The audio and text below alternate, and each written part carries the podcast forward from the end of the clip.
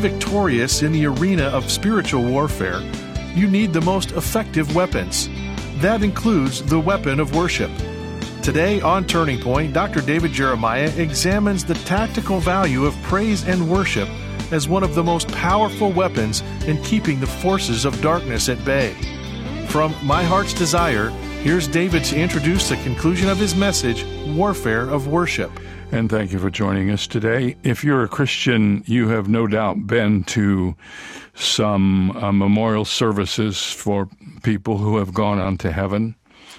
And uh, perhaps you've even been to a few services of people who did not know the Lord, and you know the difference between the two. And one of the things that I think is amazing is when you face uh, the most difficult thing that you will ever face in life, which is death. If you're a Christian, you go to the service and you worship. You sing hymns. You give praise to the Lord. You face the most difficult challenge with this incredible tool we call worship. And that's based upon biblical information. There's a story we're in the middle of here uh, that's from Second Chronicles chapter 17 and verse 20 that talks about how in the midst of an actual war, the worshipers, the choir, the Levites, they were put out in front to go do battle against the enemy. I don't know that we realize how powerful worship can be for us when we're going through difficult times and how how worship is such a barrier against the enemy. I remember um, one very famous Christian said, I sing the doxology and say goodbye to the devil. That's what happens when we worship. And we're going to talk about that some more today. I'm glad you joined us. This is a great discussion. Hey, you can get the book from which this was all uh, originated, a book called My Heart's Desire, a book I wrote on worship, and you can get it from davidjeremiah.org, along with the study guide and the CD package. And you can also get the monthly resource for Turning Point, which is Moving Mountains, our 2023 Turning Point calendar. Uh, this is available to you. It's a 14 month calendar, including November and December. And uh, we do this in September, so you can get it in plenty of time to start entering your year end details in there. This is the busiest time of the year for most people. You need time to think this out, and then, of course, you can put it in a place where you can enjoy the beautiful photography of these majestic mountains. Once again, Moving Mountains, the calendar is available to you for a gift of any size during the month of September. Don't forget to ask for your copy when you send your gift this month. Well, let's get started with part two of the warfare of worship. Now that Jehoshaphat is back home, everything is settled down, there's no war going on in his kingdom. One day, some of his people come to him and say, King, there is a huge army that is marching against you, and they're right on your doorstep, and they're about ready to attack. What are you going to do?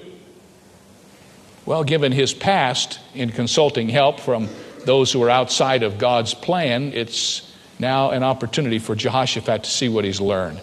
By the way, could I just stop here for a moment and tell you that in my life, I've discovered kind of a pattern that God follows. I don't know if he does that with you. God will give us an opportunity to learn a lesson, give us some principles that we need to implement. We'll have the opportunity to use those principles, and sometimes we blow it big time. Anybody else ever do that beside me? And after you do that, and you learn the hard lesson, because there's always a penalty to pay when you do that. I mean, it may not be severe, but it's felt. And you back away from having experienced that, and you say, Boy, was that ever stupid? Why did I do that? I knew better. Look what God says. And so you kind of re input that information into your spiritual computer, and you think you've learned a lesson, and it won't be two weeks before He'll give you another chance to find out if you really learned it or not. It just seems like God does that over and over again to keep testing us to see if we're learning what He's trying to teach us. Well, that's exactly what happened to Jehoshaphat. He had just gotten settled, he'd learned the lesson of not going into compromise with those who were outside of the Lord. Now he's back home, and here comes this army. What is he going to do? Well, I'm glad to report that Jehoshaphat truly did learn his lesson. In fact, if you'll turn in your Bibles to the 20th chapter, let's just read a little portion of what happened. Verse 1 says, It came to pass after this that the children of Moab and the children of Ammon, and with them others beside the Ammonites, came against Jehoshaphat to battle. And there came some that told Jehoshaphat, saying, There comes a great multitude against you from beyond the sea on this side Syria, and behold, they be in Hazon Tamar, which is En-gedi. And Jehoshaphat feared and set himself to seek the Lord and proclaimed a fast throughout all Judah. That's a good start, isn't it? First of all, it's not wrong to be afraid. If you're not afraid, something's wrong with you. How many have ever been afraid when you've seen the enemy come against you? Surely you have. That's godly fear. If fear means I don't have the resources in myself. And so, being afraid, he begins to call for a fast. And now the people come together and the scripture says, verse 4, that Judah gathered themselves together, and here's how we know Jehoshaphat had learned his lesson. They gathered themselves together to ask help of the Lord. Even out of all of the cities of Judah, they came to seek the Lord. That's where you begin, isn't it? Let me ask you something. Is your last resort to seek the Lord? Isn't that often the way it is with us? Here's what Jehoshaphat learned through his bitter experience with Ahab. He learned how to make his last resort his first resort. And so, what's happening here is he's got the people together, and I wish I had time to unfold this story in detail because it's a marvelous passage of worship and praise. From this moment on, from where we've just read, all the way through to the end, there is nothing going on here but praise and worship. First of all, he has all the people together and they've come to seek the Lord. And notice what happens. Jehoshaphat stood in the congregation of Judah and in Jerusalem and in the house of the Lord before the new court. And now watch, he's going to praise God. He said, O Lord God of our fathers, art not thou God in heaven, and rulest not thou over all the kingdoms of the heathen, and in thine hand is there not power and might, so that none is able to withstand thee?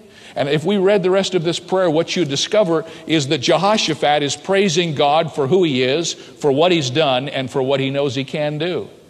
You get down to the 10th verse, and notice he finally turns his praise and worship into a very precise request. And now, behold, the children of Ammon and Moab and Mount Seir, whom thou wouldest not let Israel invade, they are coming against us. Behold, they reward us to come after us. O our God, verse 12, wilt thou not judge them? For we have no might against this great company that cometh against us, neither know we what to do, but our eyes are upon thee. And all Judah stood before the Lord with their little ones, their wives, and their children, and they waited for God to speak. Now, notice the difference between crisis number one and crisis number two. In crisis number one, Jehoshaphat uses his own wisdom against the counsel of God and gets into major trouble. In crisis number two, when the problem comes, his first resort is to come to God, and he begins his whole interchange with the Lord with a strong testimony of worship and praise. Now he's got his people together. Now he's about ready to decide how to go to warfare. And friends, I want to tell you what happens next is the strangest military experience I have ever read of in my life. There is not anything like it in the chronicles of military history anywhere that I know of, but it's here in the Word of God, and it happened. Jehoshaphat has his people together. One of the prophets of his congregation stands up and gives a little sermon. It's a great little sermon, and he says, Trust in the Lord, and you'll be successful. Listen to your prophets, and you're going to be all right. And then Jehoshaphat gathers them together and he says, We're going out to battle. Let's plan our strategy. Let me tell you what we're going to do. Now, let me read to you what happened. The scripture says that Jehoshaphat, verse 18, bowed his head with his face to the ground, and all Judah and the inhabitants of Jerusalem fell before the Lord. Now, underline this worshiping the Lord and the Levites of the children of the Kohathites and the children of the Korahites stood up to praise the Lord God of Israel with a loud voice on high. And they rose up early in the morning and went forth into the wilderness of Tekoa. And as they went forth, Jehoshaphat stood and said, Hear me, O Judah, and ye inhabitants of Jerusalem, believe in the Lord your God, so shall ye be established. Believe in his prophets, so shall ye prosper. And when he had consulted with the people, he appointed singers unto the Lord and that should praise the beauty of his holiness as they went before the army to say, Praise the Lord, for his mercy endureth forever. And when they began to sing and to praise the Lord, the Lord set ambushments against the children of Ammon, Moab, and Mount Seir, which were come against Judah, and they were smitten. For the children of Ammon and Moab stood up against the inhabitants of Mount Seir, utterly to slay and destroy them. And when they had made an end of the inhabitants of Seir, everyone helped to destroy another. And when Judah came toward the watchtower in the wilderness, they looked unto the multitude, and behold, they were dead bodies fallen to the earth, and no one escaped. Now, isn't that a strange tale? Did you hear what happened? They got together to go forth to battle, and Jehoshaphat said, Get all the choir members together, get them in formation, and send them out in front of the army. And they aren't to take any implements with them, they're just to sing. They're singing, His mercy endureth forever. They're to praise God. And as they praised God, the scripture says, as they worshiped the Lord, the enemy was confused and they started to kill each other. And when they got done killing each other, they killed themselves. And so when they came to the place where they expected this gigantic army, all they saw were bodies on the ground. And the Bible goes on to say that there was so much spoil among the army, it took them days to bring it back. And finally, they got all this loot back. And then what do you suppose they did? They had another praise and worship service to give God glory for all that He had done through the implementation of their spiritual warfare. Now, I don't know what you think about this story, but this is true. This happened. God literally won a major war on behalf of his people through worship and praise. And I know what some of you are saying, but Pastor Jeremiah, that was back there. And I live in the here and now. And I don't think God does that sort of thing now like he did back there. I wonder how many of the promises of God we have lost back there. Have you ever wondered about that? God did back there what He's willing to do right here because the principles of the Word of God are the same. That God inhabits the praises of His people, and God goes forward to do mighty works when His people are anointed with praise and worship and are willing to give Him the glory.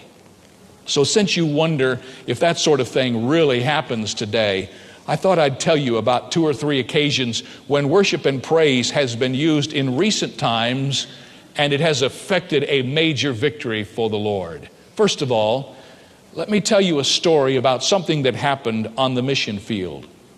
An evangelist who had been used of God to lead many people to the Lord all over the world held a very special crusade in Mombasa, Kenya. And in that crusade, he saw the power of praise and worship come alive in a mighty way.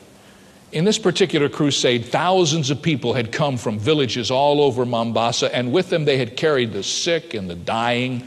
They came with stretchers and wheelchairs. They came with people strapped on their backs.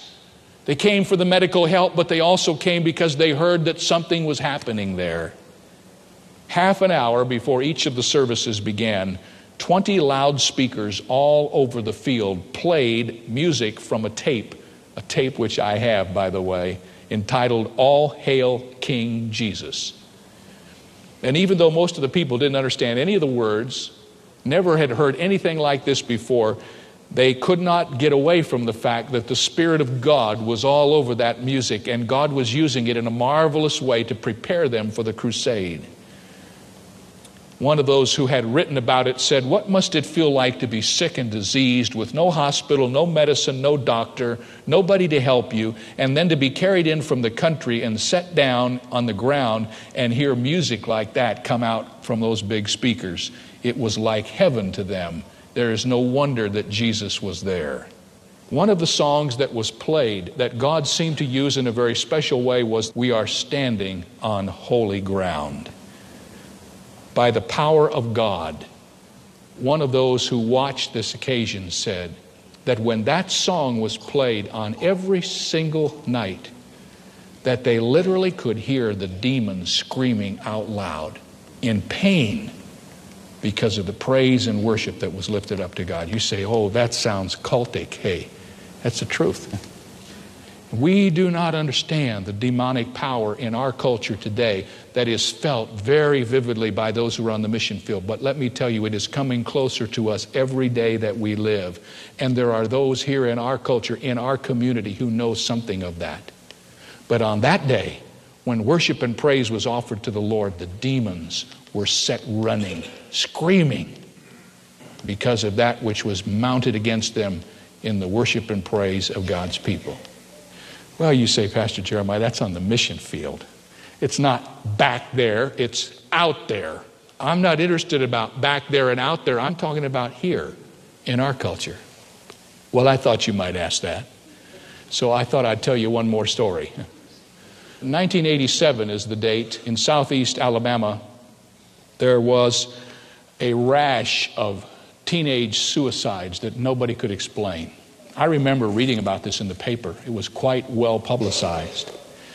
A Southern Baptist preacher by the name of Rick Hagins knew that there was something in the area that was causing this beyond just the propensity to take one's life. In fact, he had personally associated it in his own mind with satanic activity.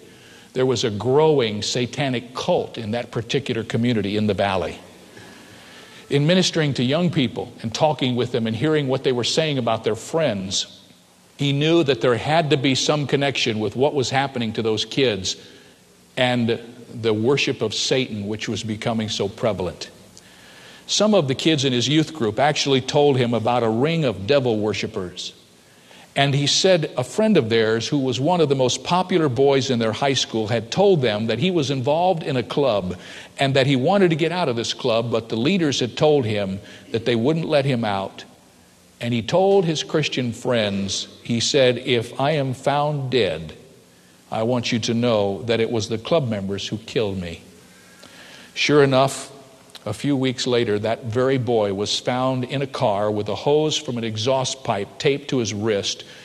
They ruled his death suicide by asphyxiation. But the young people in Rick Hagen's youth group knew better. They knew something had happened that this boy had no control over. Rick decided that he would mobilize the other Christians because he felt this was spiritual warfare area and something needed to happen. He went to see some of the chiefs of police in some of the small communities where these things were happening. And they found in talking with the police departments that the cult members were very active.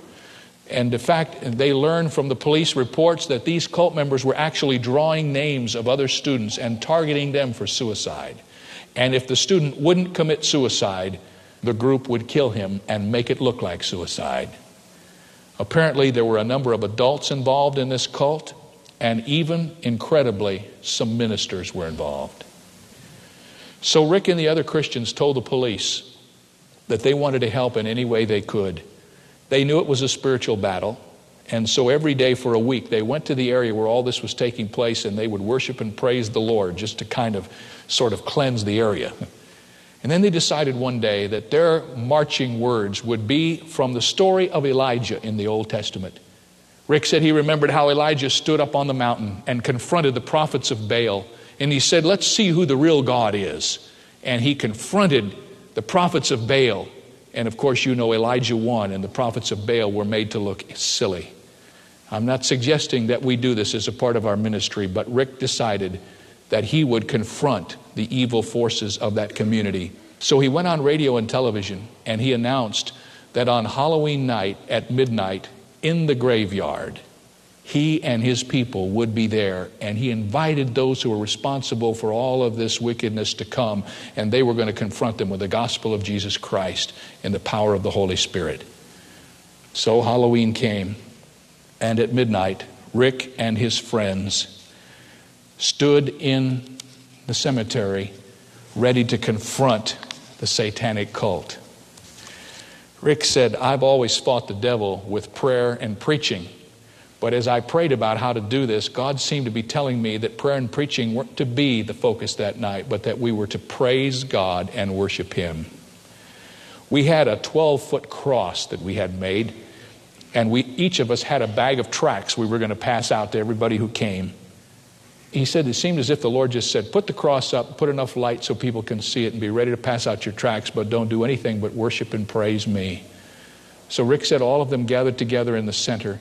And he said, We didn't have any ability to see the words, and we didn't know many worship and praise courses back then, so we sang some of the familiar hymns like Just as I Am, the Old Rugged Cross, and a few scripture choruses that we knew. But we praised God out loud. Sure enough, the enemy came, and it was a spooky sight. they found in one of the places where they were moving toward this confrontation, they found that someone had left a cow that had been butchered and its entrails taken out. It was miles from any pasture land, so they knew that that had been placed there by the satanic people to discourage and intimidate them. And so, as the crowd gathered around the singers, they began to jeer and taunt them. Many of them were dressed in Halloween costumes as ghosts and vampires. Think of it midnight on Halloween in the graveyard, surrounded by all these spooky looking creatures. And here's this group of Christian young people praising and worshiping God. Well, we didn't pray warfare type prayers, said Rick. We didn't break curses or talk about strongholds. All we did is praise and worship the Lord. And as we did, God's Spirit seemed to captivate the crowd. They stopped jeering, they stopped taunting, they sat there as if transfixed, listening for hours as we sang praises to the Lord. They weren't watching a bunch of professional musicians, said Rick. We didn't even have a guitar. All we did is worship and praise the Lord. Finally, at 4 a.m., they left. Having listened to the worship and praise of God for almost four hours, there was not one single threat made against them. And according to the report, strange as it may seem, from that night on, there were no more teenage suicides. It ended right there in the graveyard through the power of worship and praise unto God. Now, you say to me, Pastor Jeremiah, does that really happen? It only doesn't happen for us because we don't ever allow it to happen. It does happen. And I want to make a prediction. I'm not a prophet, even though I joke about having a prophet's name. I want to tell you something. It better be something we learn how to do better than we know how to do it right now. In our community, there is a concentration of satanic involvement. And I'm not saying that because I'm trying to frighten you. I'm telling you there are weird and strange things that happen. And as God's people, He has placed us here to be a witness for His glory and His grace. And we need to learn how to use the tools that He's given us. We have the whole armor of God, and we are to stand. But worship and praise is a tool for spiritual warfare that we need to learn how to implement. We're to learn how to do that individually, privately, in our own lives, so that we go forward and do warfare. And I want to challenge you as the people of God that you will learn how to worship and praise God personally in a way that you have never known before as you learn how to sing praise and worship to His name. And when you get a chance to worship the Lord, and maybe if you're just especially under some pressure, maybe if you're going through some difficult times, you know, I think about all the things that happen to us. Perhaps some of you are facing battles that seem just beyond your strength a broken marriage. Some of you are facing problems with your children. You've got hopeless financial problems and you don't know what to do. And you feel like maybe there's satanic involvement trying to discourage you. Let me tell you how you can war against that. Get some worship music, or if you know some worship songs and you can sing without tracks or whatever, do whatever you need to do. But get some of those things and begin to learn them. And then when you have your private time with the Lord, get some place where nobody can bother you. Turn that music up and worship God and praise Him and learn how to do that as a pattern in your life. Amen. Amen. Hey, friends, before we uh, run out of time today, I want to tell you again about our events that are coming up this fall.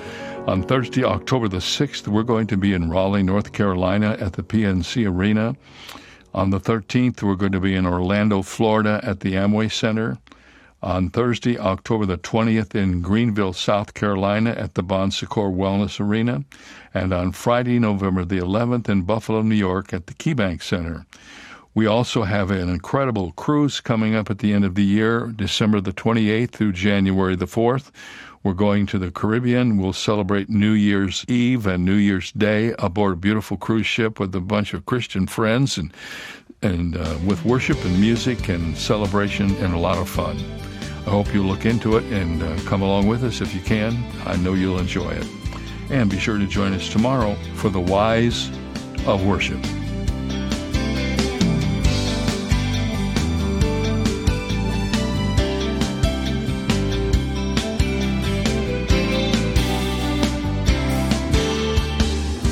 Today's message originated from Shadow Mountain Community Church, where Dr. David Jeremiah serves as senior pastor. Let us know how this ministry is impacting your life by writing to us at Turning Point for God of Canada, P.O. Box 18098, Delta, BC, V4L 2M4. Visiting our website at davidjeremiah.ca slash radio or calling 800 946 4300. Ask for your copy of our inspiring 14 month calendar for 2023, Moving Mountains, and spend each day encouraged. It's yours for a gift of any amount. You can also download the free Turning Point mobile app for your favorite smart devices or search for the keywords Turning Point Ministries. Visit davidjeremiah.ca slash radio for details. This is David Michael Jeremiah. Join us tomorrow as we continue the series My Heart's Desire here on Turning Point with Dr. David Jeremiah.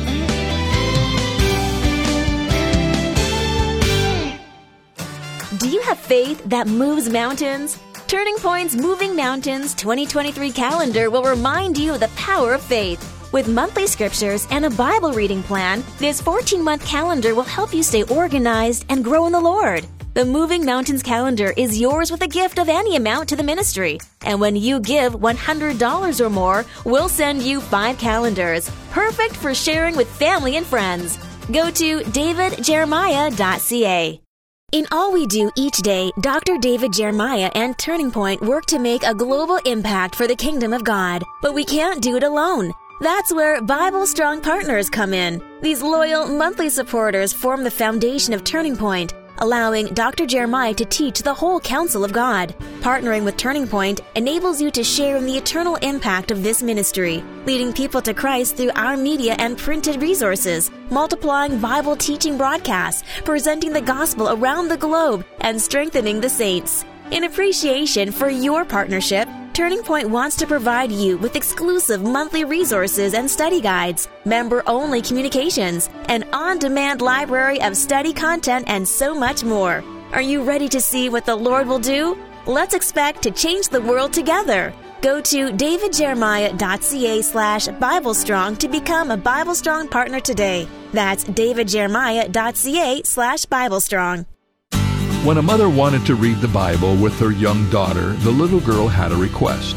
She wanted to read her grandfather's Bible because his Bible was more interesting than the mother's Bible. When the mother explained that both Bibles were the same, her daughter said, I thought grandfather's Bible must be more interesting because he spends more time reading his. well, it's amazing how loud our actions speak to our children. For example, Based on how often your children see you reading your Bible, how interesting must they think it is, and how eager do you think they will be to read it? This is David Jeremiah encouraging you to get on the road to new life. Discover God's fascinating book on Route 66. Route 66, driving the word home. Log on to Route66Life.com and get your roadmap for life. Route 66. Start your journey home today.